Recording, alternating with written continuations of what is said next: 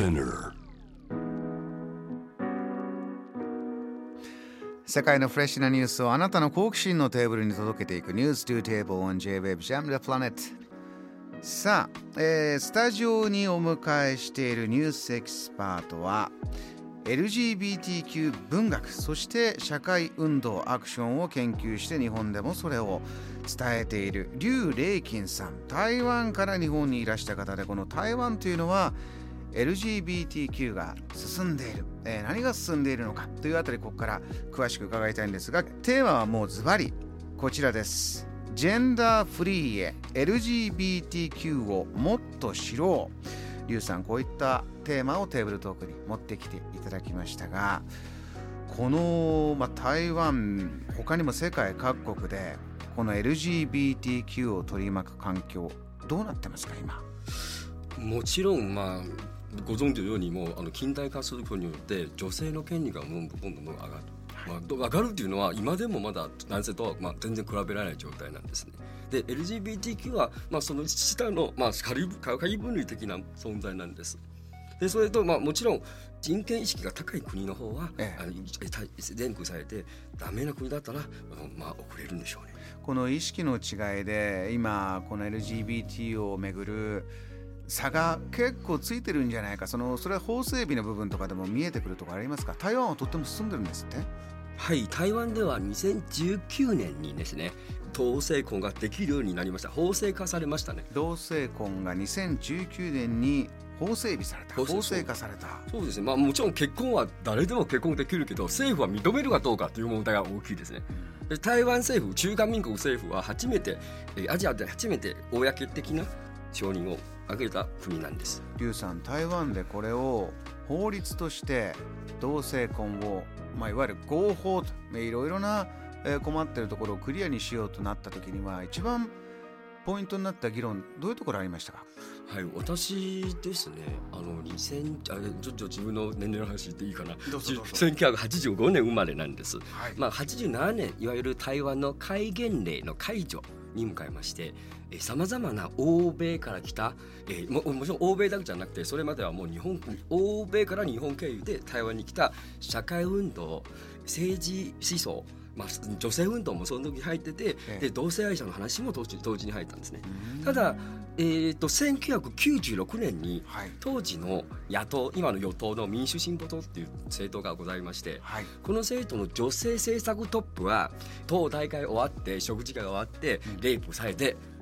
死亡死亡さなさった状態であの発見されたんです。大変痛ましい事件が起きた。そう。それでうん。台湾の女性たちは手つないでもしこの人すらもできなく生き生きることができなくて夜を歩くの危なくてはい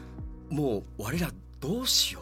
うと思って女性は歩くんですここで大きな動きが起こったんですねそうで結局だからもう正直小池さんがあの電気を暗くするっていうのは正直女性にはとても危険な政策なんですよ。あーそれが夜すごく言い言いたいです。大変危ない状況にでするのは小池都知事これ当時の台湾では1996年なのに、もうまだ民主化運動そんなに進んでない状態で2万人も歩きました。でその4年後整備されたのは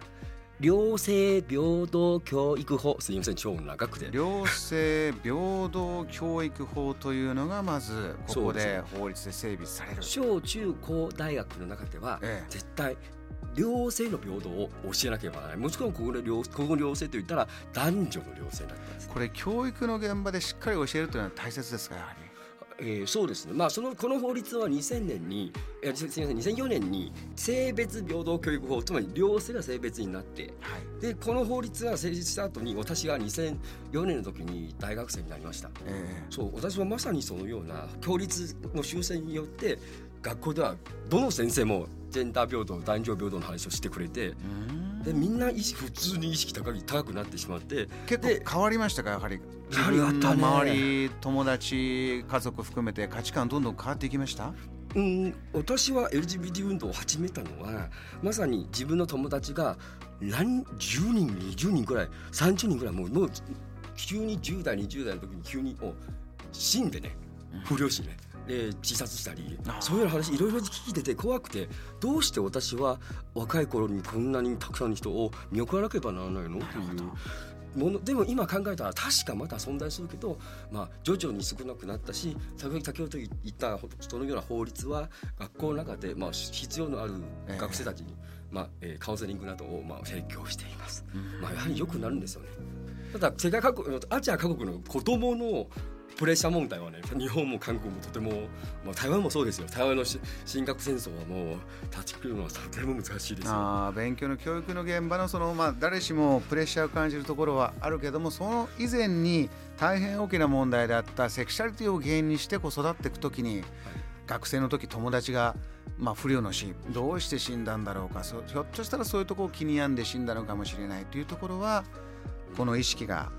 改革されることでこれ良くなってきた。ね、やはりどういうふうにあの作って実行するというのは例えば私2007